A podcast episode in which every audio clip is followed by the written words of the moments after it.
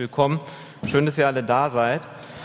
Man hat es gerade gesehen, viele Hände sind nach oben gegangen, als es hieß, wer ist für das Grundeinkommen? Und tatsächlich kenne ich kaum ein Thema, was Menschen mit so viel Leidenschaft und Werbe erfüllt, als Projekt, als große Idee.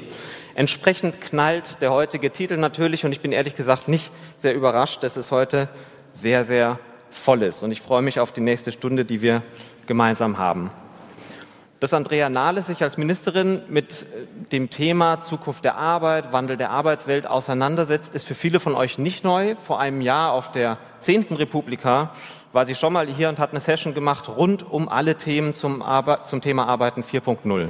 Es ging um kulturellen Wandel, demografischen Wandel, aber ganz besonders natürlich um digitalen Wandel. Und diejenigen, die von euch hier waren oder vielleicht das Video geschaut haben, erinnern sich, das war eine ganz schön lebendige Session. Damals lief es im Rahmen eines Dialogs, den das Ministerium gemacht hat, zwei Jahre lang zum Thema Arbeiten 4.0. Und das, was damals hier lief auf der Republika, war Teil des Dialogs, ist dann eingeflossen mit ganz vielen anderen Veranstaltungen in das Weißbuch zum Thema Arbeiten 4.0, was ihr alle am Eingang im Goodiebag bekommen haben solltet. Ein Thema, wenn ihr schon reingeblättert habt, war in diesem Weißbuch nur am Rande erwähnt, und zwar nicht als Empfehlung, nämlich das Thema bedingungsloses Grundeinkommen. Das hat viele enttäuscht, andere hat es erfreut. Aber warum es nicht als Teil im Weißbuch ist, wird Andrea Nahles uns heute kurz erläutern. Und sie hat einen Vorschlag, eine Idee mitgebracht, wo sie sagt, das könnte eine gute Antwort sein auf den Wandel der Arbeitswelt. Ist vielleicht nicht das Gleiche, aber ist eine andere Lösung, zu der sie euer Feedback möchte. Wir freuen uns darauf. Das Ganze wird so ablaufen, dass Andrea Nahles 10 Minuten, 15 Minuten einen Input gibt und ihre Perspektive mit euch teilt. Und danach haben wir ziemlich lange Gelegenheit für Fragen und Antworten, wo hoffentlich möglichst viele von euch äh, loswerden können, was euch auf dem Herzen liegt oder auf der Seele brennt, je nachdem. Bevor wir loslegen, der Hashtag heute ist äh, Arbeiten 4.0. Das heißt, diejenigen, die von euch Lust haben, ihr könnt twittern, was das Zeug hält. Äh, ihr könnt aber auch einfach nur zuhören. Auch gut, äh, macht wie ihr wollt. Wir starten, freuen uns, Andrea Nahles, auf Ihren Input. Herzlich willkommen auf der Republika.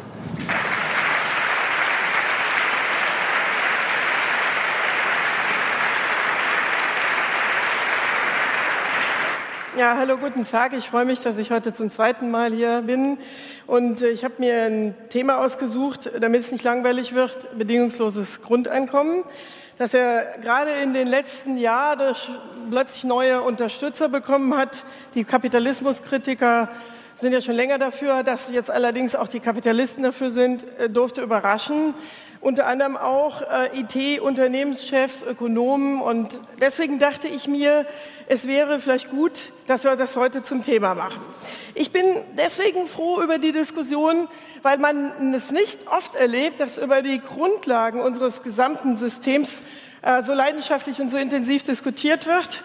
Und viele Fragen, die sich die Grundeinkommensbefürworter äh, stellen, stelle ich mir auch. Zum Beispiel ganz simpel, wie können wir unsere gesamte Erwerbsbiografie viel selbstbestimmter gestalten? Was können wir eigentlich machen, um mehr selbstbestimmt zu sein in unserem gesamten Leben, aber auch im Erwerbsleben? Und das ist an vielen Stellen beschnitten.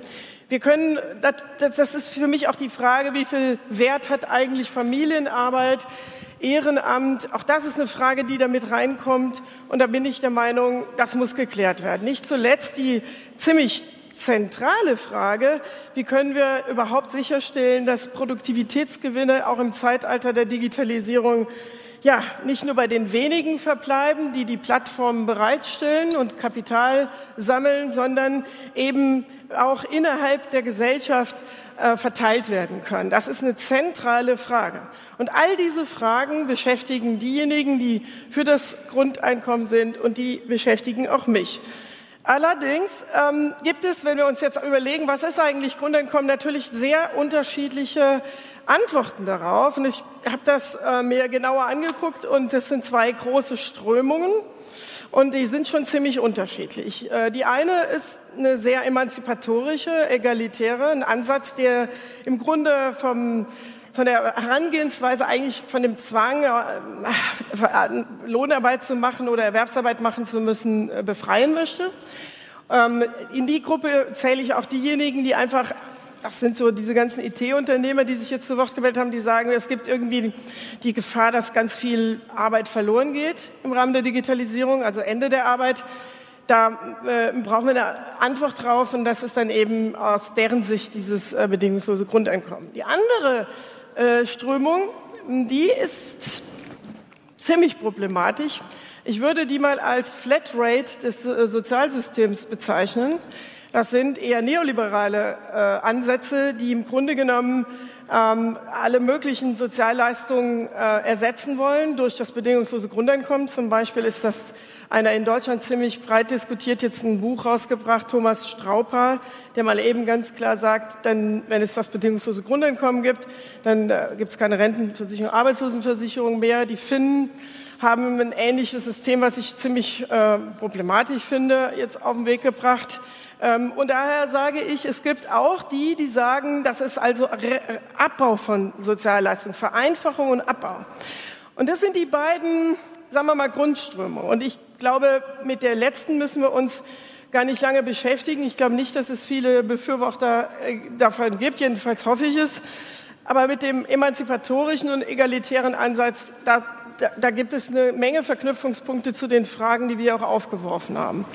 Naja, und trotzdem haben beide Ansätze aus meiner Sicht vier Nachteile. Und ich will das auch ganz ehrlich sagen. Ich bin deswegen äh, erfreut gewesen zu sehen, dass ich heute sehr wenige Unterstützung für meine Position erstmal am Anfang habe.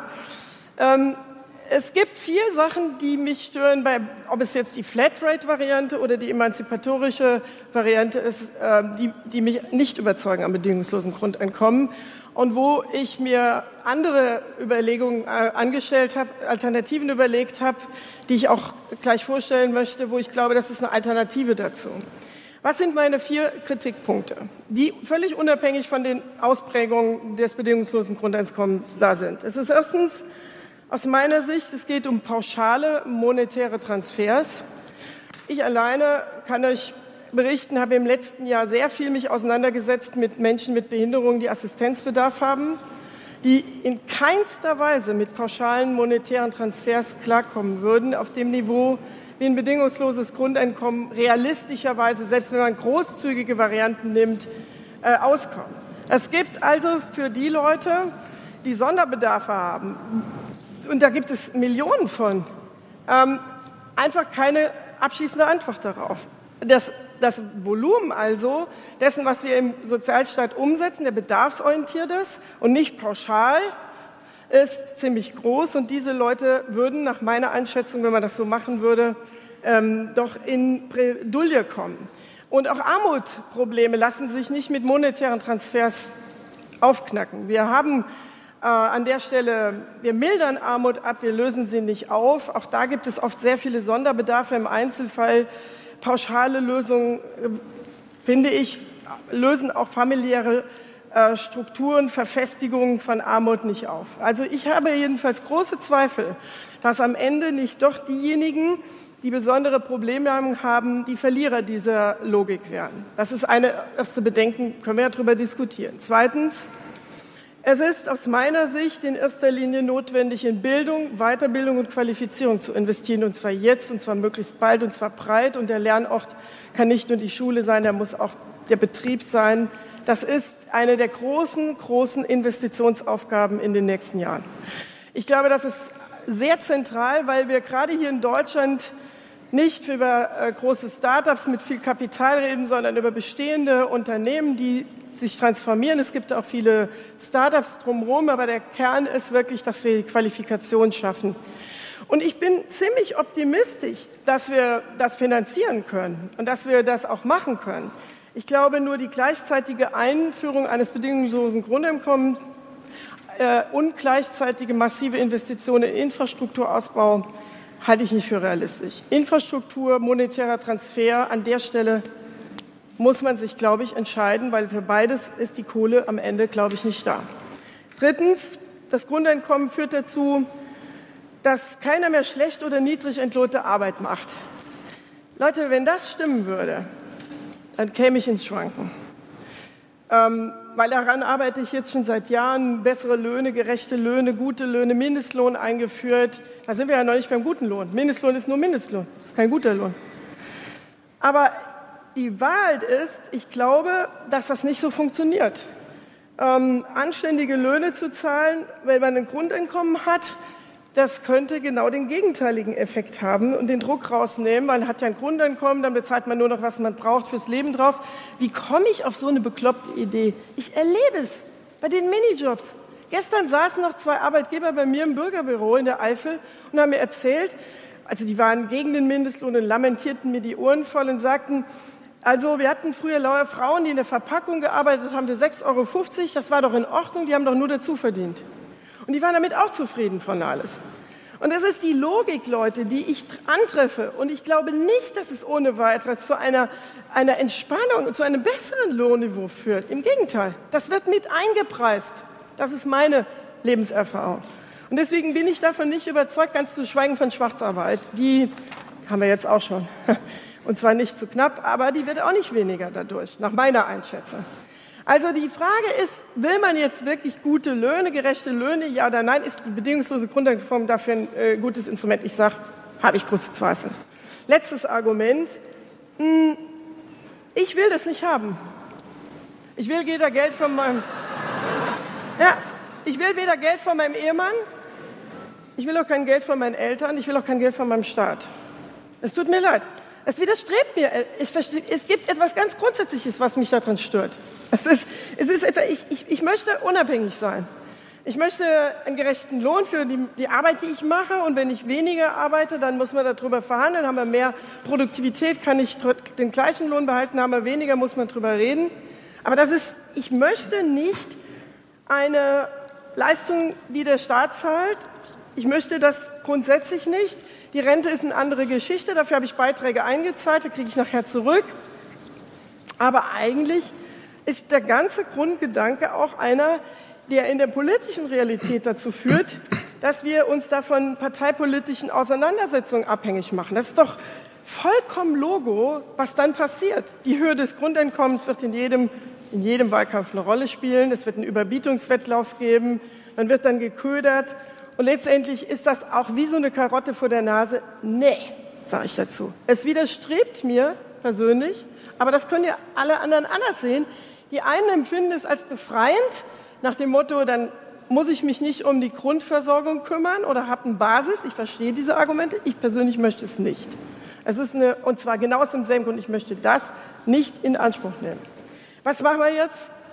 Wir sind also jetzt überhaupt nicht einig miteinander hier. Okay.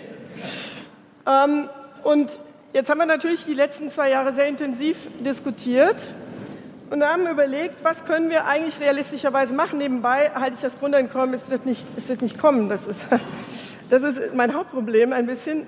Ich, will, ich arbeite lieber an Sachen, von denen ich glaube, dass sie echt gehen, dass sie echt was bringen, dass sie kommen, dass sie bezahlbar sind und funktionieren. Also haben wir uns überlegt, was könnte das sein? Und wir sind auf eine Idee gekommen, dass wir jedem Arbeitnehmer, jeder Arbeitnehmerin ab dem 18. Lebensjahr, sage ich mal, ein Startguthaben mitgeben. Und zwar, indem wir sagen, wir wollen im Grunde genommen, dass jeder ab dem 18. Geburtstag ein steuerfinanziertes Startguthaben hat. Für den Anfang stelle ich mir das so vor, dass dieses Guthaben für folgende Zwecke verwendet werden kann. Das kann man natürlich ausbauen. Für die Finanzierung von Qualifizierung, Erhaltungsqualifikationen ähm, müssen teilweise auch die Unternehmen zahlen, aber über, über, über das, was rein nützlich ist für das Unternehmen hinaus, für Qualifizierung, für Gründung und für ehrenamtliches Engagement. Wie stelle ich mir das jetzt genau vor? In diesem Rahmen soll der Einzelne möglichst frei entscheiden können, übrigens, ohne staatlichen Vorgaben, wofür er das Guthaben einsetzt. Das ist im Prinzip etwas, was man selbst entscheidet. Mit dem erwerbstätigen Konto verteilen wir die Chancen und Vermögen neu. Es soll dazu beitragen, dass wir so etwas wie ein Sozialerbe an allen jungen Menschen, ungeachtet ihrer sozialen Herkunft, äh, einmalig vom Staat zur Verfügung stellen. Unabhängig von der Herkunft kriegt jeder das Startguthaben. Meine Idee ist sogar, Leute mit einem geringeren Bildungsabschluss kriegen ein höheres Startguthaben als Leute mit einem höheren Bildungsabschluss. Das wäre eine weitere Variante der Sache. Und was macht man da jetzt damit? Ähm, die Erwerbstätigenkonto kann neue Gestaltungsspielräume eröffnen. Davon bin ich fest überzeugt. Einmal in Bezug auf Reduzierung der Arbeitszeit, wann auch immer einem das wichtig erscheint. In der Raschauer des Lebens, weil man einfach Zeit zum Durchatmen braucht, weil man sich neu orientieren will. Schnupp egal. Hat den Staat auch überhaupt nicht zu interessieren. Das Startguthaben entscheidest du selber. Du kannst es für Arbeitszeitverkürzung nutzen und das gleicht es dann finanziell aus. Also das ist eine Finanzierung von Auszeit. Eine finanzierte Auszeit. Das Zweite könnte man machen, wenn man den Sprung in die Selbstständigkeit macht. Dann könnte man das zum Zuschuss zum Lebensunterhalt nutzen in der Gründungsphase. Gerade in der Phase haben viele ein Problem, das äh, zu managen und das alles auf die Kette zu kriegen oder Jobben nebenbei, das ver verliert man viel Zeit, um das in die neue Idee reinzustecken.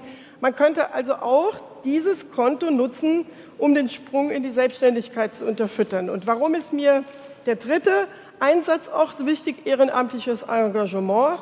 Weil ich finde, davon können wir überhaupt nicht genug haben in diesem Land und weil es trotzdem mittlerweile so ist, dass wenn man da richtig einsteigt, das so viel Zeit frisst, dass er so äh, wichtig sein kann und auch nützlich, dass man eben auch dafür sagen sollte, Leute, die sich in bestimmten Situationen einfach engagieren, sollten diese Möglichkeit auch haben und das Konto dafür nutzen können. Das wäre ähm, also ein System, was keine einzige Sozialleistung ersetzt. Das ist ein wesentlicher Unterschied zu vielen bedingungslosen Grundeinkommen ersetzen. Es ist eine Erweiterung, ein Erweiterungspaket des Sozialstaates. Und es ist trotzdem im Rahmen dieses, dieser Logik, die wir haben, umsetzbar.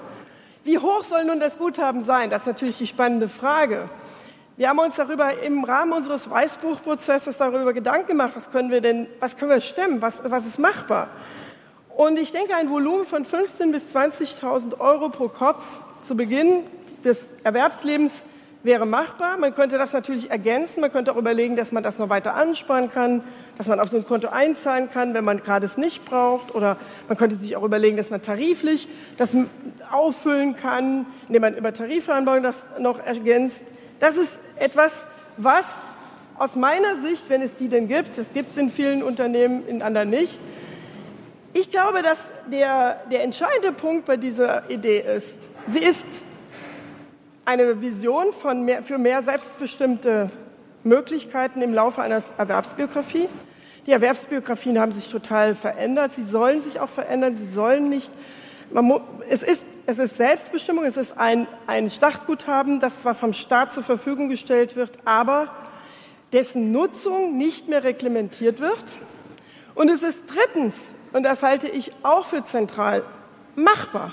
Es kostet, aber es ist absolut realistisch, sowas im Rahmen von, sagen wir mal, vier bis fünf Jahren umzusetzen. Und deswegen ist das für mich ein, ein, ein Versprechen auf eine, eine, eine Möglichkeit, ein äh, Leben, ein Leben und Arbeiten in Zukunft mit dieser Unterstützung im Rücken einfach noch mal ganz anders zu definieren. Ich glaube, das wird die gesamte Arbeitskultur und die gesamte Arbeitszeitdebatte in Deutschland revolutionieren, wenn wir sowas machen. Und es wird vor allem, weil es als Rechtsanspruch ausgestaltet ist, jedem einen Hebel in die Hand geben und zu sagen, ich kann jetzt, ich habe das Recht, da kann mir keiner ab. Das ist nicht Bildungsurlaub, der ständig gestrichen wird, Leute sondern das ist ein echtes, verbrieftes Recht, ein Rechtsanspruch. Und das ist einfach der Grund, warum ich mich heute in die Hülle des Löwen begebe und sage, bedingungsloses Grundeinkommen. Aber es gibt auch Alternativen, darüber würde ich gerne mit euch ins Gespräch kommen. Vielen Dank.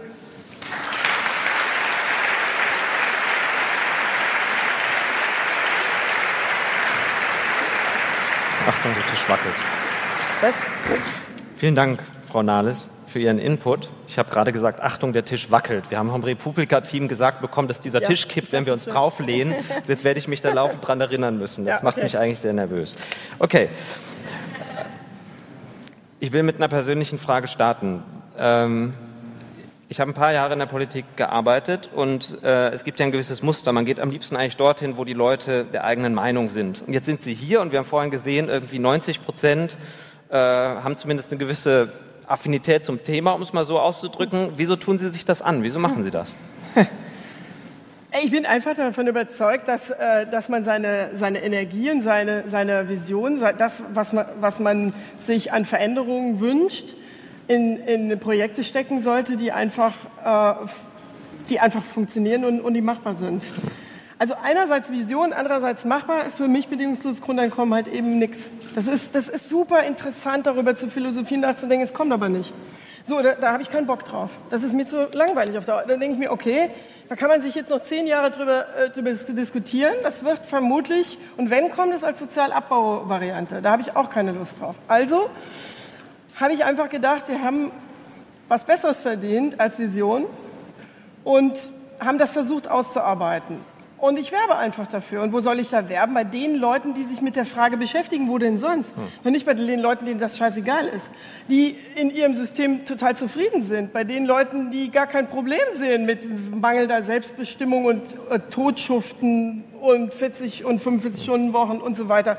Da, mit denen brauche ich gar nicht zu reden. Ich rede mit denen, die mehr wollen, die auch mehr Selbstbestimmung wollen und hoffe einfach, dass ich auch ein paar dafür gewinnen kann, ähm, sich vielleicht auf unsere Überlegungen einzulassen. Okay. Das ist ja nicht meine allein. Wir machen das im Team. Jetzt haben, davon ging ich aus. Jetzt haben Sie ähm, das persönliche Erwerbstätigenkonto als Idee eingeführt, also dieses Startguthaben, Sozialerbe, wo ja. Leute darüber verfügen können. Das wird ja ein bisschen was kosten. Mhm. Haben Sie mit Wolfgang Schäuble schon geschnackt, wie man sowas finanziert?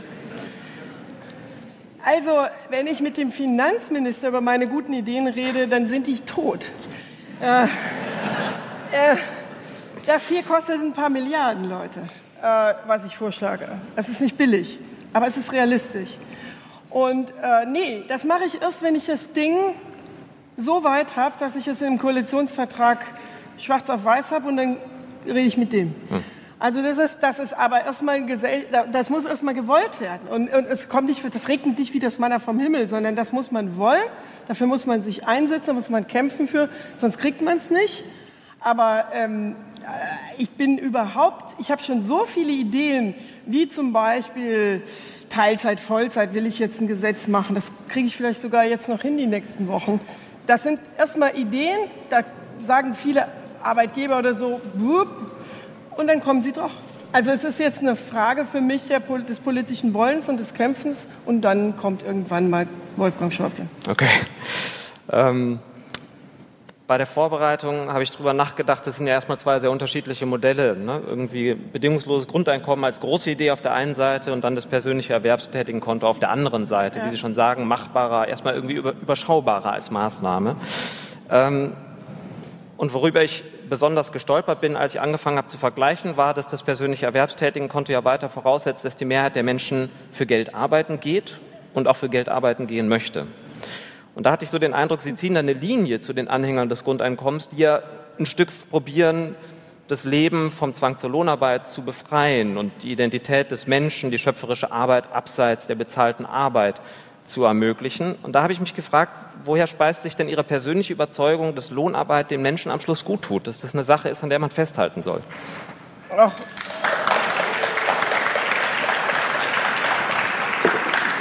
Auch wenn das jetzt hier in diesem Raum nicht der Fall ist, die Mehrheit der Leute würde das in Deutschland wahrscheinlich so sehen, dass Lohnarbeit etwas ist, was einem, selbst wenn die Arbeit nicht super spannend und kreativ und gut ist, einem trotzdem ähm, Sinn gibt, Würde, einen Fokus im Leben, etwas, was wir beobachten bei Menschen, die keine Arbeit haben, die werden krank. Ähm, und deswegen ist Lohnarbeit oder aber natürlich immer mit dem Wunsch, und das ist ein ganz starker Wunsch bei allen Menschen, die ich treffe, gerechter Lohn, also nicht irgendwie Scheißlohn, ja. Und Mindestlohn ist auch kein guter Lohn, um es klar zu sagen. Das ist für die meisten Leute etwas, mit dem sie sich total identifizieren, weil sie durchaus dieses Prinzip Leistung gegen Lohn akzeptieren. Und ich glaube, dass, dass die allergrößte Mehrheit der Deutschen das so sieht. Ähm, und insoweit ist es äh, für mich in anderen Versammlungen auch überhaupt kein Thema, hm.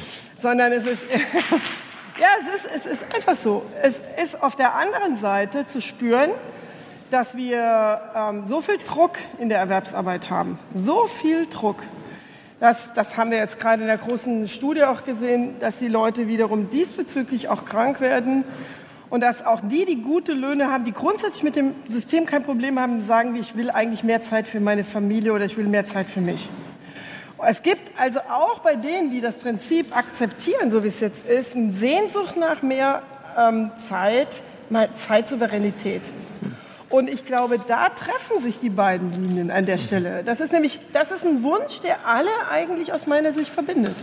Die, die mehr in die Richtung monetäre Transfer, also Grundeinkommen gehen, oder die, die sagen, wir, wir gehen mehr in Richtung Zeitsouveränität, das ist ja das, was ich eher äh, vorschlage, haben trotzdem gemeinsame Wünsche.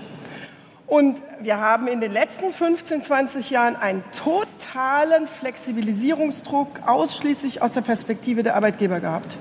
Und das geht den Leuten überall in Deutschland auf den Keks. Vielen Dank. Wir machen auf, wenn Sie bereit sind. Und wir machen das so. Ich habe ein paar Spielregeln.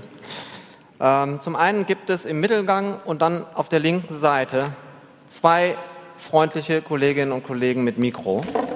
Und das sind diejenigen, jetzt ist es passiert, ja, das sind diejenigen. Ähm, lass, mal, lass mal kommen. sieht ja nicht aus. So. Ja. Ähm, das sind diejenigen, die euch das Rederecht geben. Äh, worum ich aber bitte ist, dass ihr als Fragende darauf achtet, dass wir hier eine ordentliche Balance haben zwischen Mann und Frau und vielleicht auch zwischen Jünger und Älter, damit nicht nur wieder die durchsetzungsstärksten Männer fragen. Die zweite Bitte, die ich habe, die zweite Bitte, die ich habe, ist, haltet keine Co-Referate. Stellt eine Frage. Sagt, was ihr wollt. Aber seid knapp. Ich habe noch nie für solche Spielregeln Zwischenapplaus bekommen. Das ist, das ist super. Also sagt, worum es euch geht. Ich nehme mir das Recht raus, euch abzubinden, wenn ich merke, ihr werdet zu lang. Und das Recht nehme ich mir auch bei Ihnen raus, wenn ich das Gefühl habe, es wird zu lang, damit wir so viele Fragen wie möglich haben. Geht klar.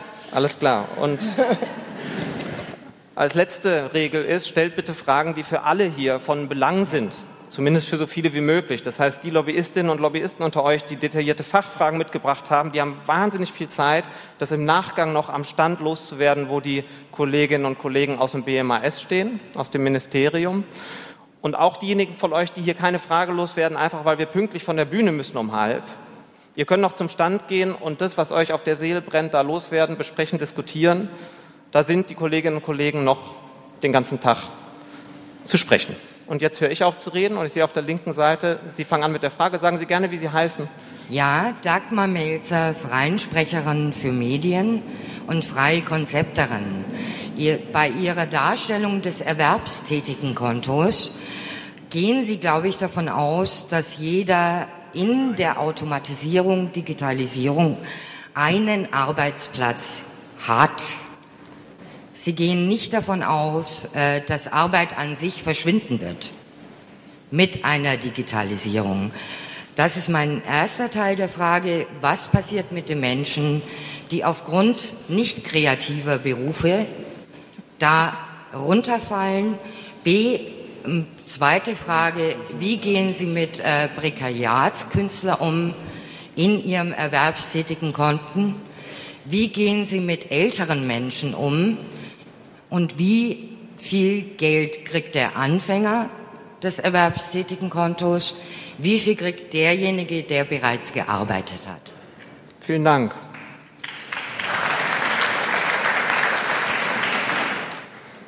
Ja, ich glaube tatsächlich nicht an das Ende der Arbeit. Wir hatten 1964 ähm, jeden Zehnten in der Landwirtschaft beschäftigt und die Hälfte der deutschen Arbeitsplätze war in der Industrie.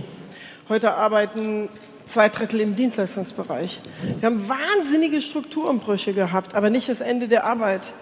Und wir haben die höchste Erwerbstätigenquote und die Digitalisierung und Automatisierung läuft schon an. Es wird aber massive Umbrüche auch jetzt wieder geben, genau wie in den letzten 30 Jahren. Und zwar zwischen den Branchen und es wird einige Branchen härter treffen als andere. Und deswegen sage ich ja, muss, muss man jetzt, jetzt agieren und qualifizieren und auch das Mismatch, was sich da abzeichnet, zusammenbringen. Aber es ist nicht das Ende der Arbeit, vor dem ich Angst habe. Es werden neue Arbeitsplätze entstehen. Es, und wenn wir tatsächlich, sollte es tatsächlich so kommen, dass wir durch Produktivitätssteigerung, Automatisierung am Ende weniger Arbeitsvolumen brauchen, ja, dann können wir doch machen, was Ist doch super, Arbeitszeit verkürzen. Ja, da können wir weniger arbeiten. Und deswegen, äh, äh, die, deswegen bin ich ja gar nicht so ängstlich. Tatsächlich gehe ich in meinen Überlegungen nicht vom Ende der Arbeit aus. Und ich glaube auch nicht an Osborne und Fry. Wir haben uns sehr lange mit dieser Studie beschäftigt und wir haben das untersucht, Tätigkeiten, Berufe, was da auch immer mitgeht. Ich weiß es nicht 100 Prozent, ja. Das ist, die, das weiß hier niemand. Aber ich äh, teile nicht diese Ängste und ich bin auch nicht bereit, dass IT-Unternehmer, die sich darüber gar keine Gedanken machen wollen, wie wir die Transformation jetzt organisieren, ein, ein, ein, die jetzt einen Weg suchen, wie sie die Verantwortung loswerden. Entschuldigung, manchmal hört sich das für mich so an dass sie die Verantwortung abdrücken, wenn sie das bedingungslose Grundeinkommen fordern. Ich sage, für Outsourcing, da haben die ein viel besseres Gewissen, wenn die demnächst outsourcen. Oder da haben sie ein bedingungsloses Grundeinkommen. Brot und Spiele. Ich sage das jetzt mal etwas äh, provokant, aber das ist für mich tatsächlich richtig. Wir, wir, wir würden allen am allen dieselbe Summe geben in dem Startguthaben. Es sei denn, meine Idee, die die niedrigere Qualifikation haben, kriegen mehr als die, die höher haben, könnte sich durchsetzen. Aber grundsätzlich gibt es keinen Altersunterschied zwischen Jüngeren, Älteren oder sowas. Das wird alles gleichermaßen sein.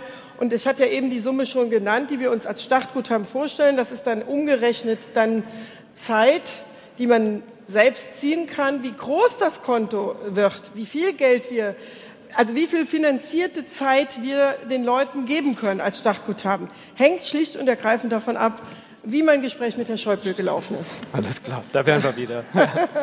Gut, im Mittelgang geht es weiter, bitte. Herzlichen Dank, Frau Nahles, für die unglaublichen Gedanken, die Sie hier mitgebracht haben. Mein Name ist Kerstin Gernig und ich arbeite als Coach für Neuanfänge in der Lebensmitte. Das heißt, für mhm. Menschen, die entweder durch Mobbing oder Burnout mhm. oder durch Routinen einfach diese Angestelltenjobs nicht mehr weitermachen ja. wollen. Ich teile einen Gedanken mit Ihnen. Auch ich möchte möglichst kein Geld von meinem Ehemann annehmen müssen und auch möglichst kein Geld vom Staat annehmen müssen. Ja. Nun sind nicht alle in der privilegierten Situation, das Einkommen einer Bundesministerium zu bekommen. Von daher stellt sich ja die große Frage, was passiert denn, wenn Menschen durch die Digitalisierung beispielsweise arbeitslos werden? Das sind ganz große Ängste und ich erlebe Menschen, die zu mir kommen, die durch das Arbeitslosengeld gedemütigt sind, weil sie sich beispielsweise selbstständig machen wollen und das nicht wirklich gefördert wird von den Arbeitsämtern. Und deswegen meine Frage hier im Raum an Sie ist, was macht denn das Arbeitslosengeld besser als das Grundeinkommen? Vielen Dank.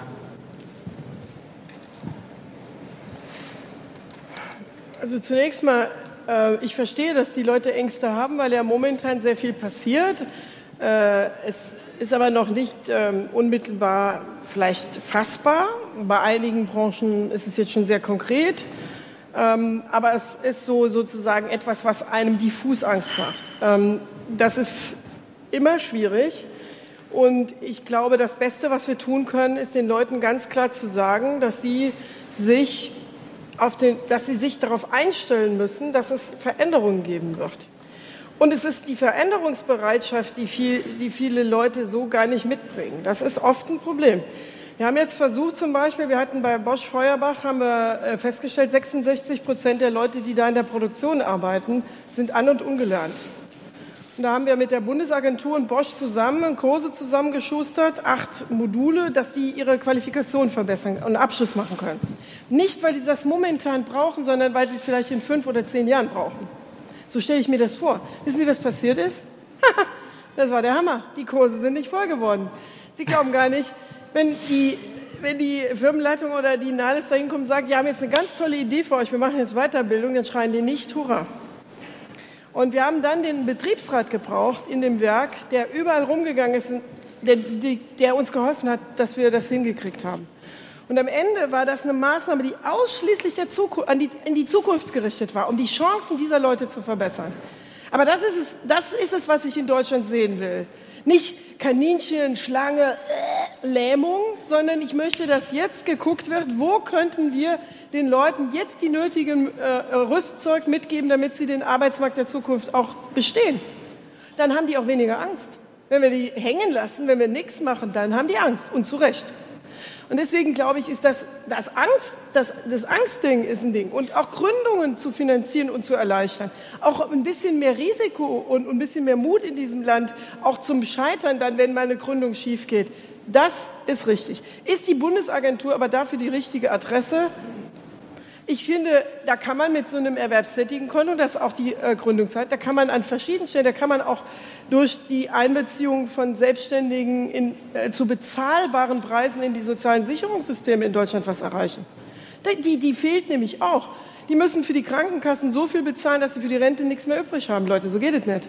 Also brauchen wir auch eine neue Gründungsoffensive. Und da bin ich ganz offen. Da ist auch mein Job dafür zu sorgen, dass das erreichbar, zugänglich und offen wird, dass der deutsche Sozialstaat auch für die, die was wagen, funktioniert.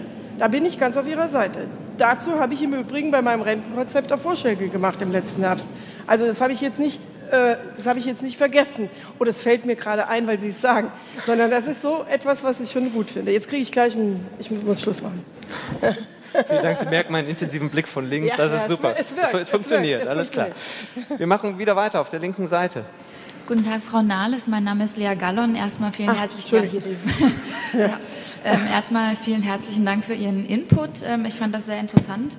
Ähm, ich habe eine Frage, die vor allen Dingen jüngere Leute betrifft, die gerade erst aus der Ausbildung kommen oder aus dem Studium. Ähm, mein Eindruck ist nämlich entstanden, dass sich ähm, Ihr Vorschlag an Erwerbstätigkeit knüpft. Das heißt, ich muss schon einmal arbeitstätig gewesen sein, um davon zu profitieren.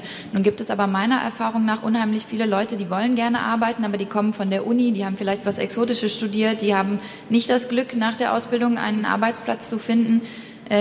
Wie profitieren die dann überhaupt nicht von Ihrem Vorschlag? Ähm, und wenn ja, wie verknüpft sich das mit der Aussage der SPD, man möchte gerne soziale Gerechtigkeit äh, machen? Okay, die letzte Schleife. Gut. Ähm,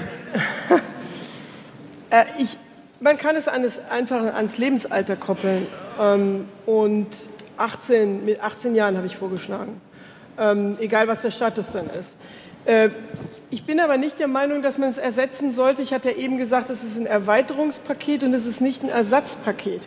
Ich möchte nicht, dass das die Arbeitslosenversicherung ersetzt oder andere Starthilfen, die es auch, übrigens gibt es auch Gründungszuschuss, gibt es zum Beispiel bei, beim, äh, bei gibt es verschiedenste Fördertöpfe im, im Gründungsbereich. Das heißt, ich will ja, mir wäre es lieber, die Leute nutzen es irgendwann später, nicht am Anfang, wenn sie nicht wissen, wo sie hinwollen. Das ist, können sie natürlich, aber ich finde es doof. Man kann es aber an das Lebensalter einfach koppeln und sagen, ab 18 kriegt das jeder. Das ist ganz einfach, so habe ich das überlegt. Ich schließe mit einer Frage an, die wir, ich sehe euch, ich schiebe nur eine Frage zwischen, die wir äh, online eingereicht bekommen haben im Vorlauf zur Republika. Das hat uns das Team geschickt.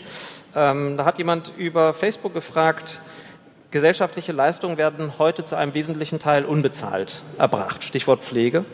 Ein Grundeinkommen würde alle Leistungen sozialverträglich ermöglichen und insofern anerkennen. Ist das nicht etwas, was eigentlich genau Ihren Zielen entspricht und ihrer, in Ihre Agenda rein äh, raufzahlt? Sie wissen, was ich meine, auf Ihre Agenda einzahlt, so ist es auf Deutsch. Ja, es ist, äh, es ist richtig. Das, das, wäre, das wäre eine Möglichkeit, wenn man es so definieren will, als Vergütung für Sachen, die bisher nicht vergütet werden. Es ist die Frage, ob das am Ende ähm, wirklich nicht auch anders organisiert werden kann. Auch da muss ich mich fragen, ist die, der monetäre Transfer das Entscheidende oder sind es nicht Infrastruktursachen? Bei Lehrenamt, das habe ich bei dem bedingungslosen äh, Grundeinkommen, also bei, bei dem, beim erwerbstätigen Konto ja gesagt, bei Ehrenamt bin ich der Meinung, tun wir momentan dazu wenig. Bei Pflege gibt es eine Pflegeversicherung, könnte die nicht mehr auch für die tun, die ambulant pflegen? Gibt es also gibt es eine Notwendigkeit, das, was das Ziel dabei ist, was hier gesagt wird, auf dem Wege bedingungslosen Grundeinkommen zu erbringen? Ähm, das glaube ich nicht. Kann man auch anders organisieren. Und wir sind übrigens auch dabei. Manuela Schwesig hat eine Familienpflegezeit eingeführt, wo man im Übrigen bezahlte Auszeit für Pflege nehmen kann falls es noch niemand mitbekommen haben sollte, ist möglich. Und zwar seit ungefähr anderthalb Jahren haben wir das geändert. Das heißt, also ich finde, ich, äh, ich finde also, man kann das Ziel, das ich richtig finde, auch anders erreichen als mit dem bedingungslosen Grundeinkommen, wo ich wiederum viele andere negative Seiten, die habe ich eben aufgezählt, sehe. Okay, vielen Dank. Wir machen weiter bei euch in der Mitte. Ähm, hallo, mein Name ist Judith Püringer. Ich bin von Arbeit Plus, einem Netzwerk von sozialen Unternehmen in Österreich. Bei uns ist gerade eine große Debatte entflammt um das Vorbildmodell Hartz IV. Das wird gerade in Österreich wieder diskutiert. Okay. Meine Frage bezieht sich auf das Thema Langzeitarbeitslosigkeit. Und das ist ja die Gruppe, die nach wie vor, zumindest in Österreich, eine nach wie vor stark steigende Gruppe ist an arbeitslosen Menschen. Ähm, wie würde das Erwerbstätigenkonto auch Langzeitarbeitslosen zugutekommen? Und vielleicht ganz kurz, was ist Ihre Haltung auch zu Hartz IV, um das mitzunehmen nach Wien? Abendfüllend, abendfüllend. ähm, aber tatsächlich gibt es einen Unterschied. In Deutschland ist die Zahl der Langzeitarbeitslosen stark fallend. Also seit 2007 1,7 Millionen Langzeitarbeitslose, jetzt im letzten Monat 960.000. Das heißt, wir haben deutlich deutlich anderen, eine andere Situation als in Österreich. Äh, wir hatten aber Anfang der 2000er Jahre genau das. Wir hatten 5,3 Millionen Arbeitslose. Und damals, und das ist meine Hauptkritik an Harz, ging es vor allem darum, die müssen irgendwie in Jobs. Es ging überhaupt nicht um Qualität und zu wenig um Fördern. Das ist meine Meinung dazu. Ja? Und deswegen ähm, ist es Jetzt haben wir in Deutschland hier aber eine sehr gute Arbeitsmarktsituation mit 1,1 Millionen offenen Stellen, trotz einer Million Flüchtlinge und davon sind 500.000 jetzt im SGB II arbeitssuchend. Ähm, das heißt, wir haben eine relativ gute Situation und jetzt muss man an die verfestigte Langzeitarbeitslosigkeit rein. Und meiner Meinung nach brauchen wir für diese Gruppe wirklich auch öffentlich finanzierte Arbeit. Ähm, ich habe das in einem kleinen Umfang machen können, nicht so viel Geld bekommen, wie ich wollte, aber ich habe es gemacht und würde das jetzt gerne als Regel, Regelmöglichkeit im, im äh, SGB II anbieten. Also Langzeitarbeitslosigkeit ist eine echt andere Lage in Österreich als hier. Kann man die Äpfel und Birnen nicht vergleichen. Und was die da bei euch da unten verstehen unter Hartz IV und was da toll sein soll. Ich bin am 1. Juni in Wien. Vielleicht Vielleicht lerne ich es dann. Ja. Mal nachfragen gehen. Übrigens zum Thema Arbeiten 4.0. Vielen Dank. Alles klar. Wir machen auf der linken Seite weiter. Der erste Mann. Herzlich willkommen. Ja, der erste Mann nach vier Frauen dann jetzt. Äh, Ui, Sebastian das verdient Applaus, ey. Ist mein Name. Und ich hätte eine Frage. Sie haben gesagt, dass Sie das Erwerbsgeld, ich das erstmal mal so, Startguthaben. Startguthaben, oder, äh, genau. Wie sind denn die Bedingungen? An, an wen richten die sich? Und was ist, wenn ich das Geld einfach mal ausgebe und sage, ja, das hat sich ja für mich eigentlich so angehört, als wäre das zukunftsorientiert. Und was passiert danach, nachdem ich das Geld einfach ausgegeben habe? Ich weiß ganz, ganz genau aus meiner Gründung, 15.000, 20.000 Euro, schnappt sich mal so, dann ist das ganze Geld weg.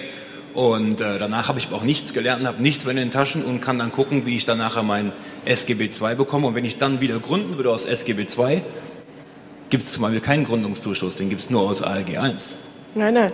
Die, also. das, das, Ding hat mit den ganzen anderen Systemen nichts zu tun. Es ist ein Add-on, erstmal das Punkt aus. Das habe ich ja gesagt. Erweiterungspaket, nicht Ersatz. Also hast du keine Nachteile, wenn du das nutzt, bei irgendwas anderem. Das ist der entscheidende Punkt. Das ist frei verfügbar, du kannst es nehmen, wann du willst. Wie gesagt, ich habe ich hab eben gesagt, es ist schlauer, man nimmt es nicht unbedingt, wenn man nach dem Studium nicht genau weiß, was ist. Aber ist egal, das musst du selber entscheiden. Das ist nicht mein Ding wenn ich da kurz dazwischen sagen ja. genau diese Menschen oder Kids wissen doch eigentlich gar nicht, was passiert oder wofür sie das Geld nutzen sollen. Ja. Ich denke einfach, also, wenn ich mit, wenn ich mit 18, 20.000 Euro gehabt hätte, dann hätte ich gesagt, yippie, yo, ich fahre jetzt nach Australien hast, ja, und in zwei Monaten ist das nicht, Geld weg. Du hast nicht einfach 20.000 Euro, du hast entweder, äh, du kannst eine Gründung anmelden, also eine Gründung machen, dann hast du die äh, und, oder du kannst Auszeit nehmen. Wenn du aber jetzt gar nichts, wenn du, wenn du, äh, wenn du Auszeit nimmst, okay, dann nimmst du das. Ich sage mal ganz ehrlich, ich kenne keine Generation von Jugendlichen, die so intensiv ich bin darüber teilweise erschrocken. Ich bin jetzt Mitte 40. Ich habe mich in meinem Leben nicht so intensiv mit dem ganzen Krams auseinandergesetzt wie die jungen Leute, mit denen ich heute rede. Die sind viel schlauer, als ich es war. Und jetzt erzählst du mir, die sind doof. Das, die wissen dann schon, mit Verlaub, die wissen schon, was sie mit dem Ding nachher machen oder auch nicht. Wenn nicht, haben wir Pech, dann ist es nicht gut. Aber ich glaube das nicht, dass alle das so oder so oder so machen. Das glaube ich nicht. Im Übrigen ähm, ist es ein Instrument, eine Idee, wie man das ansetzen kann, wo man wenn man es einmal verballert hat, dann hat man es verballert, es sei denn, man zahlt wieder selber ein. Nehmen wir mal an, du hast dann zehn Jahre einen Job und du, du könntest ja auch dann wieder einzahlen, einen Teil von deinem Gehalt auf so ein Konto. Das wäre auch möglich. Also prinzipiell finde ich die Idee gar nicht schlecht, aber man sollte es vielleicht ein bisschen staffeln ja. und sagen, okay, man gibt das, das äh, okay. meine ein, äh, erste äh, Periode frei und okay. danach hat man trotzdem noch was, damit man theoretisch okay. das zweite Mal auch noch mal vielleicht hinfallen Gut. kann und sagen kann, okay, jetzt kann ich ja trotzdem noch okay. weiterlaufen. Bevor wir zu sehr in die technischen Details versinken, okay. ist angekommen als Feedback. Verstanden. Vielen Dank. Verstanden. Ja. Muss man ähm, drüber nachdenken. Ja. Ich will tatsächlich noch mal nachfragen zu dieser Größe von Geld. Sie hatten gesagt, 15.000 bis 20.000 könnten auf so einem Konto sein. Wie kommt denn sowas zustande? Ist das eine Zahl, die Pi mal Daumen gepeilt worden ist oder wie macht man das? Also das hat was damit zu tun, was, wie, viel, wie, viel, wie viel Zeit man damit überbrücken kann, um eine vernünftige Weiterqualifizierung zum Beispiel zu machen. 20.000 Euro, wie, wie, lange bringt einem das in der Gründungsphase, bringt einem schon mal durchs erste Jahr, ganz, bringt es einen durch. Also es ist so ein Stück weit die Überlegung, eine Abwägung, was ist noch realistisch zu finanzieren und was kann man wirklich nutzen. Also es sollen nicht nur ein paar Tage sein, die man da finanziert kriegt. Aber was ist auch noch finanzierbar? Es ist so ein bisschen wie mit einer Einstiegsdroge. Wenn das Ding gut läuft, kann man es natürlich auch auf 30.000 aufstocken. Hm. Äh, ich ich sage nur, ich bin nicht der Finanzminister. Ich versuche immer Vorschläge zu machen, die auch noch irgendwo Hand und Fuß haben am Ende des Tages. Also sprich, umsetzbar sind. Also in der Abwägung, was ist eine realistische Zeit, zum Beispiel Gründung ein Jahr oder wie viel Zeit brauche ich, um vielleicht zweimal im Leben eine Auszeit zu machen, da, da sind die 20.000 unsere Benchmark gewesen. Mehr ist immer willkommen, muss aber auch politisch durchgesetzt werden. Es ist ja nach oben unabschließbar offen. Das kannst du natürlich, du kannst auch sagen, jeder Deutsche kriegt eine Million drauf. Das ist, äh, ne? das wäre meine Lösung. Es ist nur, es ist auch eine Lösung. Aber äh, ich, ich, ich versuche eigentlich so Vorschläge zu machen, die, die auch am Ende wirklich funktionieren. Und, und das wäre für uns so als Einstieg in das System eine gute Größe, von der wir auch glauben, dass wir sie in einem Parlament mehrheitsfähig umsetzen könnten. Alles klar, vielen Dank. Wir machen weiter bei euch in der Mitte. Ja, hallo Frau Landes, mein Name ist Britta Werner. Ähm, ich stimme Ihnen in dem Punkt zu, dass wir jetzt mit der Digitalisierung einen erhöhten Aufschwung ähm, in der Produktivität zu erwarten haben. Was ich jetzt sehe, ist ein bisschen, dass Sie in Ihrer eigenen Filterbubble äh, des Arbeitsministeriums gefangen sind, weil die Idee von dem Grundeinkommen ist ja tatsächlich, Arbeit von Einkommen zu entkoppeln. Das heißt, jetzt wäre ja eigentlich der Zeitpunkt, wo man sagt, es ist ein Produktivitätsaufschwung zu erwarten. Diese Mittel könnten genutzt werden, um tatsächlich ein Grundeinkommen zu sichern, was diesen ganzen Faktor Angst aus der Arbeit nehmen würde. Angst im Hinblick, im Hinblick auf Sparen, weil ja jeder eine Phasen von Erwerbslosigkeit, Phasen von Altersarmut eventuell vor sich hat, aber auch Angst, dass viele Menschen an Arbeitsplätzen festhalten, die sie krank machen, die anderen Personen vielleicht sogar mehr liegen würden, einfach weil keiner in diese Hartz-IV-Mühle reingeraten will. Okay, Frau Nahles, ist da irgendwas vorbeigezogen an der Filterbubble? Nee, ich, ich denke einfach, man sollte die Produktivitätsfortschritte nutzen, um zum Beispiel sowas wie ein Erwerbstätigenkonto zu finanzieren, um Arbeitszeitverkürzung zu finanzieren. Ich gehe aber von dem Standardmodell Erwerbsarbeit aus. Und das ist der Unterschied. Diese Entkopplung, Leute, ist nicht äh, ohne Risiken. Das habe ich eben dargestellt, was die Löhne angeht, was den Sozial die Finanzierung unseres Sozialstaates in Deutschland ist sehr, sehr stark an Sozialversicherungsbeiträge gebunden, die an Arbeit gekoppelt sind. Wer da radikal raus will, und ein anderes System will, der muss auch die Frage der Finanzierung sich gefallen lassen. Das wird dann, wenn es nicht, wenn es realistische Finanzierungen sind, ist, das, ist es nicht viel Geld, was man pro Monat bekommt. Und wenn man, wenn man, wenn es nicht viel ist, aber andere Sozialleistungen ersetzt, benachteiligt ist aus meiner Sicht eben die, die besondere Bedarfe haben. Das sind Millionen Menschen in unserem Land. Ich glaube deswegen nicht an diese Entkopplung. Ich glaube aber, dass man den Produktivitätsfortschritt im Interesse der Arbeitnehmerinnen und Arbeitnehmer nutzen kann, nämlich im Sinne von Freiheit, von Souveränität, von Arbeitszeitsouveränität und von der finanzierten Auszeit, dem erwerbstätigen Konto, den wir da haben. Es ist eine andere Grundlogik. Ganz simpel. Vielen Dank. Wir machen bei euch weiter, auf der linken Seite. Hallo, Paul Weinhausen. Ich möchte da gleich anknüpfen, genau an diese Entkopplung. Ich glaube, was ja bei vielen herauskommt, ist, dass genau diese, diese Kopplung zwischen Lohn und Arbeit, die nicht mehr funktioniert. Weil alle Argumente, die das sozusagen belegen, sind immer historisch begründet. Immer, es war mal so. Das ist bisher so gewesen. Aber was viele in diesem Raum ja wahrnehmen, ist, dass sich genau das ändern wird. Dass viele gar keine Chance mehr haben, äh, überhaupt nach ihrer Arbeit gegen Lohn auszutauschen. Ich glaube, deshalb wird auch ihr Modell nicht funktionieren, weil man sozusagen, weil es nichts bringt, bessere Angeln zu verteilen, wenn der See nicht mehr da ist. Also deshalb können wir die Menschen nicht was vorbereiten, was sie nicht mehr tun können.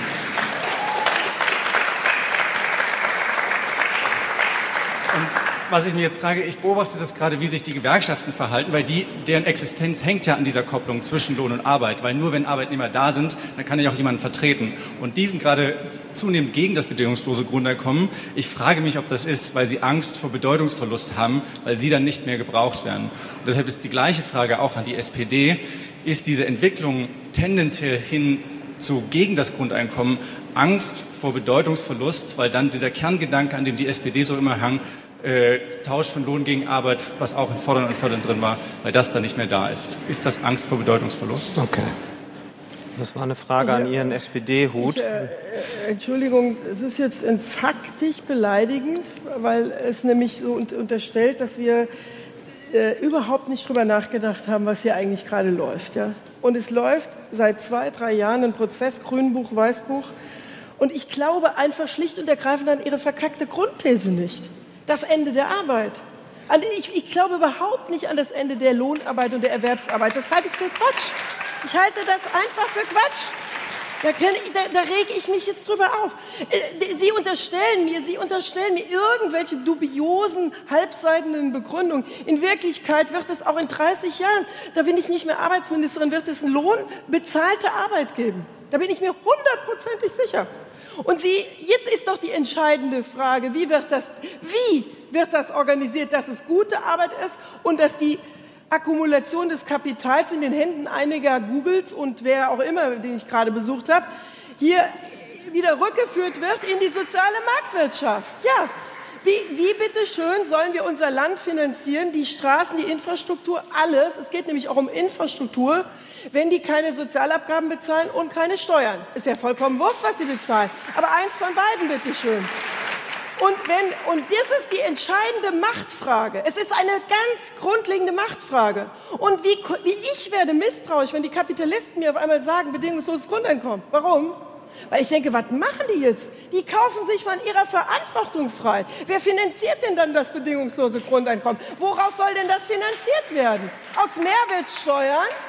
Ja, wunderbar. Das ist die geniale Idee. Die habe ich gehört. Mehrwertsteuern sollen es sein. Ja, das erhöht ja auch nur die Preise. Damit hat man dann, wenn man das bedingungslose Grundeinkommen hat, man weniger Kaufkraft. Das ist ein Teufelskreis. Also, was ich einfach nicht möchte, ja. Sie können von mir aus für das Grundeinkommen sagen, ich bin dagegen, haben Sie ja gerade gemerkt. Aber was ich absolut nicht leiden kann, ist, wenn man mich für bescheuert hält. Nämlich nach dem Motto, es ging mir hier um irgendwelche Gewerkschafts- oder SPD-Interessen. Das ist eine der zentralen Fragen der gesamten sozialen Marktwirtschaft. Und es ist eine für Europa zentrale Frage. Und wenn ich, wenn ich nicht so für Politik brennen würde, dann wäre ich gar nicht hier an der Stelle. Wenn ich nur kleinliche Abwägungen machen würde, mein ganzes Leben lang, oh, wem könnte das nutzen oder schaden, dann wäre ich auch nicht an dieser Stelle. Es geht nämlich um mehr. Und das unterstelle ich Ihnen auch, dass Sie das sehen. Ihre Antwort teile ich nicht darauf. Aber unterstellen Sie mir bitte nicht irgendeinen Scheiß. Ja? Klare Kante. Müsste. Klare Kante. Klare Kante. Wir machen weiter. Es tut mir leid, wir machen weiter mit der nächsten Frage, damit so viele wie möglich von euch drankommen. Und wir haben noch genau Raum für deine Frage. Bitte. Ja, hallo, Anton Tranil ist mein Name. Ähm, Sie haben gesagt, dass dieses Startgeld zum Beispiel für ähm, ähm, Fortbildung genutzt werden kann, aber eben auch für Ehrenamt. Und da stelle ich mir jetzt die Frage, wenn der eine das jetzt nutzt, um sich selber zu bilden oder zu gründen und der andere investiert es darin, dass er sich in, um ehrenamtliche Dinge kümmert. Was macht er dann, wenn das Geld leer ist? Weil der eine investiert in seine Zukunft und der andere engagiert sich ähm, sozial und gesellschaftlich und ähm, bei dem ist das Geld dann irgendwann leer und könnten Sie sich nicht vorstellen, dass äh, gerade in diesem Bereich des Ehrenamtes sich viele Probleme von selber lösen, wenn man den Menschen eben diesen finanziellen Freiraum langfristig äh, zur Verfügung stellt? um sich diesen Themen zu widmen? Und kann es vielleicht sein, dass es Ihnen da einfach an Vertrauen in die Menschen fehlt, dass sie sich um ihre Probleme in ihrem Bereich eigenverantwortlich kümmern? Vielen Dank.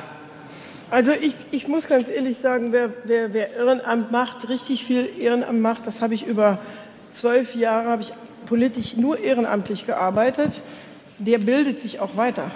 Also meiner Meinung nach habe ich mehr gelernt, indem ich ehrenamtlich Politik gemacht habe, als in meinem politikwissenschaftlichen Studium. Muss ich ganz ehrlich sagen. Und äh, daher glaube ich, dass diese Dichotomie, die Sie da aufbauen, zwischen die einen verschwenden es fürs Ehrenamt und das ging vielleicht auch anders und die anderen bilden sich weiter, dass es das so nicht gibt. Leute, die zum Beispiel den Flüchtlingen jetzt geholfen haben, die brauchen wahrscheinlich am Ende keinen Kurs mehr in interkultureller Kompetenz. Also ich, ich, ich glaube, ganz ehrlich, dass das kein Gegensatz ist. Und wenn jemand eine Gründung macht, erfolgreich oder nicht erfolgreich, lernt er auch was. Ich glaube, alle diese drei Punkte, die ich definiert habe, sind gut investiert. Und außerdem müssen wir die Freiheit dann auch aushalten, die die Leute haben. Also, ich meine, wenn wir den Leuten die Freiheit geben, sie können mit diesem Konto machen, in dem Bereich, den ich definiert habe, jetzt, was sie wollen, dann müssen wir es, das kam ja hier mehrfach auch, dann müssen wir so ein bisschen aushalten, dass sie es zum Beispiel verballern zu früh, dass sie vielleicht es falsch einsetzen. Ja, aber soll ich Ihnen das staatlich vorschreiben jetzt, was, was Sie damit machen sollen? Das will ich nicht. Also muss man ein Stück weit damit, damit, damit umgehen, dass es diese Freiheit gibt. Und Ehrenamt ist meiner Meinung nach mittlerweile in vielen Bereichen in so einer, das ist ja eben, das ist ja mehr als nur, ich, das ist wirklich etwas, wo wir, wo wir auch die Anerkennung auch monetär durchaus ähm, investieren sollten. Also das ist aus meiner Sicht ein Punkt, der auch vom Staat aus, dieses Schachtguthaben sollte auch für Ehrenamt genutzt werden können. Das drückt auch Anerkennung für diese Sache aus und manch einer wird es gut gebrauchen können, der sehr viel macht. Also ich jedenfalls möchte es nicht enger regulieren oder möchte es nicht ausschließen und das Ehrenamt rausnehmen, sondern im Gegenteil, ich möchte es eigentlich äh, ich möchte es eigentlich so offen halten, dass die Menschen eine Wahlmöglichkeit haben, wofür sie das Startguthaben einsetzen. Eine Wahlmöglichkeit. Besten Dank. Ich habe gerade gesagt bekommen, wir haben noch genau Raum für zwei Fragen und ich bitte euch, diese Fragen extrem knapp zu halten. Hallo, Stefan Dorner ist mein Name. Ich finde, dieses Startguthaben, das löst nicht das Grundproblem. Das Grundproblem ist aus meiner Sicht, wir haben äh, eine Dematerialisierung von Wertschöpfung. Wir haben immer weniger Leute, die für immer mehr Wertschöpfung zuständig sind. Wir haben mehr Maschinen, die Wertschöpfung schaffen. Und wir haben äh, jetzt, in den 70er Jahren war es schon so, dass die ungelernten Kräfte, dass da äh, der Druck auf die Arbeitnehmer sehr stark gestiegen ist. Ähm, das hat sich weitergeführt jetzt auf Servicemitarbeiter. Das wird noch weitergehen mit künstlicher Intelligenz, mit autonomem Fahren. Es wird immer mehr Druck geben auf Arbeitnehmer, die noch vorhanden sind, für die Jobs, die noch da sind. Und dieses Statushaben, das löst nicht dieses Machtverhältnis auf zwischen Arbeitgeber und Arbeitnehmern, äh, sondern nach wie vor werden, wird der Druck auf dem Arbeitsmarkt sehr groß sein. Der wird sich auch vergrößern. Deswegen, aus meiner Sicht, Grundeinkommen würde da einen gewissen Ausgleich bringen im Machtverhältnis, weil man muss ja nicht mehr unbedingt arbeiten und man kann seine Arbeit, die noch gebraucht wird, teurer verkaufen. Okay, vielen Dank. Wir machen die zweite Frage direkt im Anschluss. Dann können wir. Keine zweite Frage. Bitte? Keine zweite. Keine zweite Frage. Dann hast du die letzte Frage gestellt. Vielen Dank. Frau Nahles. Okay, wir reden dann also über ein Grundeinkommen, was 1500 Euro ist, oder wie? Weil du sagst, da braucht man nicht mehr arbeiten. Nein, wir reden über, über den Anfang einer Diskussion, weil dieses Ende der Arbeit wird aus meiner Sicht kommen, da bin ich komplett anderer Meinung. Also ich glaube, alle, die sich so stark mit Technologien beschäftigen, wie hier die Leute im Raum sind, überwiegend der Meinung, dass dieses Ende der Arbeit kommen ja. wird, zumindest größtenteils für die meisten Leute. Ja, natürlich werden noch Menschen arbeiten, aber es, werden, es wird nicht mehr die Mehrheit sein. Okay. Und deswegen müssen wir über eine Diskussion einsteigen, wie können wir ähm, einerseits Arbeit und Einkommen entkoppeln, langfristig über, über einen längeren Weg, und wie können wir auch äh, soziale Anerkennung und Arbeit entkoppeln. Und die Diskussion muss jetzt eigentlich starten aus meiner Sicht. Ja, also ich glaube tatsächlich, an dem einen Punkt hast du recht, das Erwerbstätigenkonto, dieses Startguthaben würde das nicht dieses Machtverhältnis nicht auflösen. Aber das muss ja finanziert werden, dieses Erwerbstätigenkonto. Und je höher die Summe ist, umso besser, umso mehr Freiheit für die Arbeitnehmer. Und da ist für mich der eigentliche Punkt drin. Wie finanzieren wir, aus welchen Quellen finanzieren wir so eine Idee? Das ist dann der Hebel, um diese Wertschöpfung, mit, die du beschreibst, die ja jetzt anders läuft, möglicherweise in Zukunft, um da einen Anpack zu kriegen. Weil es, das Erwerbstätigenkonto selber beschreibt tatsächlich oder löst dieses Spannungsverhältnis nicht auf.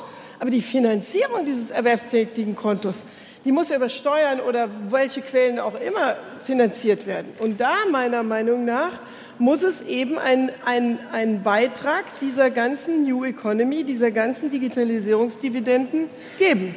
Und das ist für mich der Hebel, um an diese Machtfrage ranzukommen, nicht die, das Erwerbstätigenkonto als solches in seiner Funktionsweise. Ja. Deswegen ist die Frage doch, wie wir steuerpolitisch eigentlich auf diese Fragen reagieren. Also was machen wir mit der Plattformisierung der Ökonomie im, im Hinsicht auf steuerrechtliche Fragen? Das war jetzt heute nicht mein Thema, aber das steckt für mich mit da drin. Das steckt im Übrigen auch beim bedingungslosen Grundeinkommen drin. Die muss ja auch, das muss ja auch finanziert werden. Da unterscheidet sich das aber meiner Meinung nach nicht, sondern beides muss finanziert werden. Und die Quelle dafür ist spannend, weil sie uns wegflutscht gerade. Und deswegen, aus meiner Sicht sind wir da im, im, in der Analyse und in der Finanzierung nicht weit auseinander, was bedingungsloses Grundeinkommen angeht oder Erwerbstätigenkonto. Beides muss eigentlich aus der Dividende dieser, ähm, dieses, diese, dieses neuen digitalen Kapitalismus finanziert werden. Vielen Dank.